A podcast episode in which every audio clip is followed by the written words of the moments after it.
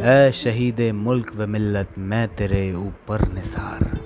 ले तेरी हिम्मत का चर्चा, गैर की महफिल में है। आप सबको स्वतंत्रता दिवस की बहुत बहुत शुभकामनाएँ। पचहत्तर साल हो गए और हमारा कारवा 1948 से चलता हुआ 1999 पर कारगिल वॉर पर पहुँच चुका है। कारगिल वॉर पे हिंदुस्तान ने दिखा दिया था कि गांधी को पूजने वाले चंद्रशेखर आज़ाद के भी भक्त हैं। और उन्हीं महान वीरों की कहानियाँ मैं आज आपके सामने लेकर आया हूँ, जिसमें सबसे पहला नाम आता है कैप्टन मनोज कुमार पांडे। कैप्टन मनोज कुमार पांडे का जन्म 25 जून 1975 को उत्तर प्रदेश के रूधा गाँव में हुआ था। जो कि सीतापुर के पास है। नेशनल डिफेंस एकेडमी में पुणे में ट्रेनिंग पूरी करने के बाद वो 11 गोरफा राइफल्स रेजिमेंट की पहली बटालियन में बतौर कमीशन ऑफिसर शामिल हुए। जब उनकी बटालियन को सियाचिन में तैनात होना था, तब उन्होंने खुद अपने अधिकारी को पत्र लिखकर सबसे कठिन दो चौकियों, बाना चौकी या पहलवान चौकी में से एक दिए जाने की मांग की और बाद में लंबे समय तक 19,700 फुट की ऊंचाई पर पहलवान चौकी पर जोश और बहादुरी के साथ हुए डटे रहे। 1999 में कारगिल युद्ध में उनकी बटालियन ने खालूबार को फतेह करने की ज़िम्मेदारी ली और दुश्मन के हर वार का सामना कर दुश्मन सैनिकों की लाशें बिछाते हुए आखिरकार खालूबार को फतेह कर लिया। हालाँकि इस फतेह की लड़ाई में उनके कंधे और पैर बुरी तरीके से घायल हुए लेकिन इसके बावजूद वे दुश्मनों के बंकरों को ध्वस्त करते गए।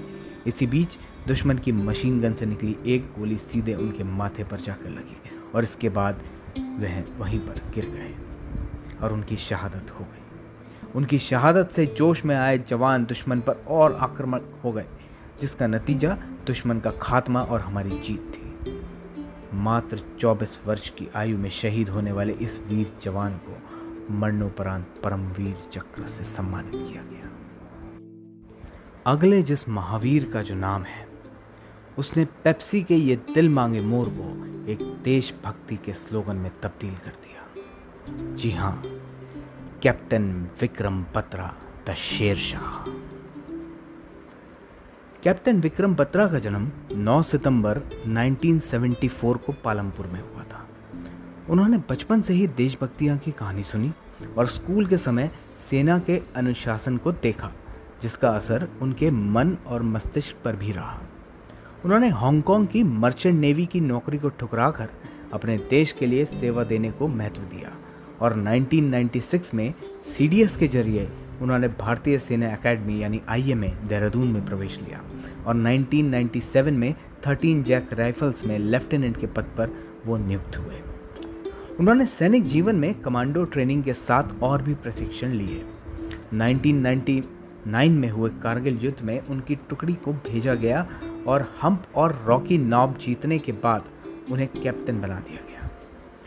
श्रीनगर लेह मार्ग के ऊपर 5140 पर एक महत्वपूर्ण चोटी को जीतने के बाद उन्हें शेर शाह और कारगिल का शेर जैसी संज्ञाएँ भी दी इसके बाद उनका अभियान point four eight seven five को कब्जे में लेने का था, जिसमें वे साथियों के साथ आगे बढ़ रहे थे।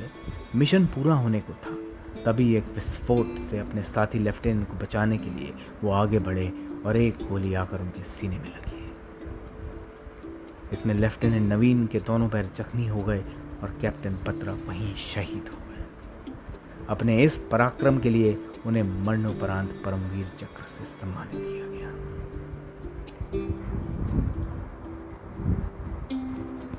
उन्हीं के शब्दों में, या तो तिरंगा लहरा कर आऊँगा या तिरंगे में लिपट कर आऊँगा, दोस्त।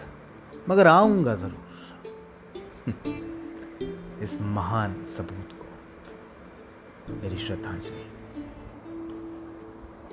Rifleman Sanjay Kumar. Point four eight seven five की ऊँची चोटी के मोर्चे पर बहादुरी दिखाने वाले दो जवानों को परमवीर चक्र दिया गया, जिसमें एक कैप्टन विक्रम बत्रा थे और उन्हीं की पलटन के एक और जवान, जिनका नाम था राइफलमैन संजय कुमार। 4 जुलाई 1999 को राइफलमैन संजय कुमार जब हमले के लिए आगे बढ़े तो एक जगह से दुश्मन ने ऑटोमेटिक गन से ज़बरदस्त गोलीबारी शुरू कर दी। इसके बाद संजय ने अचानक हमला करके आमने सामने की मुठभेड़ में तीन दुश्मनों को मार गिराया और जोश में गोलाबारी करते हुए वे आगे बढ़े। इस आक्रमण से दुश्मन बौखलाकर भाग खड़ा हुआ और इस भगदड़ में दुश्मन ने अपनी यूनिवर्सल मशीन गन को भी छोड़ दिया। इस दौरान संजय कुमार खून से लथपथ होते हुए भी बिना रण छोड़े दुश्मन से जूझते रहे और जीत हासिल की। इस बहादुरी के लिए राइफलमैन संजय कुमार को परमवीर चक्र से सम्मानित किया गया। और इसी कड़ी में आखिरी नाम जो आता है, उस सूरमा ने 16 गोली खाने के बावजूद दुश्मन के छक्के छुड़ा दिए, उसको मार भगाया और खुद भी ज़िंदा रहा और खुद परमवीर चक्र को प्राप्त किया। जी हाँ grenadier Yogendra Singh Yadav. Tiger Hill में घुसपैठियों की तीन चौकियाँ थी। मुठभेड़ के बाद पहली चौकी पर कब्जा करने के बाद केवल सात कमांडो वाला दल आगे बढ़ा। दुश्मन की ओर से अंधाधुंध गोलबारी में दो सैनिक शहीद हो गए और आगे बढ़े पाँच सैनिकों में से भीषण मुठभेड़ में दुर्भाग्य से चार शहीद हो गए। अंत में सिर्फ़ ग्रेनेडियर योगेंद्र सिंह यादव बचे और उनके बाएँ हाथ की हड्डी टूटने से उनके हाथ ने काम करना बंद कर दिया था। योगेंद्र सिंह ने हाथ को बेल्ट से बांधकर कोहनी के बल चलना आरंभ किया और ए के फोर्टी सेवन राइफल से 15 से 20 घुसपैठियों को मार गिराया। अब दूसरी चौकी पर भी भारत का कब्जा हो गया। 17,500 फुट की ऊंचाई पर स्थिति तीसरी चौकी पर कब्जा करने के लिए वे धुआंधार गोलाबारी करते हुए आगे बढ़े जिससे डर कर दुश्मन भाग खड़े हुए। तो कुछ चौकी में ही छिप गए। योगेंद्र सिंह यादव ने बहादुरी से आगे बढ़कर घुसपैठियों को भी मार गिराया और तीसरी चौकी पर कब्जा जमा लिया। अंततः योगेंद्र सिंह यादव टाइगर हिल पर तिरंगा फहराने में सफल हुए। कवि प्रदीप जी के शब्दों में कुछ कहना चाहूँगा।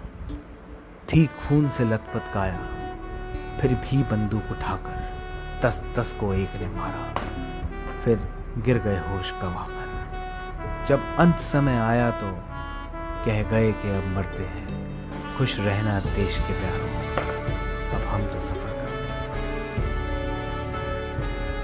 We owe our life to soldiers मैं एक बार फिर आप सबको सेवेंटी फिफ्थ इंडिपेंडेंस डे की शुभकामनाएँ देता हूँ। जय हिंद जय भारत।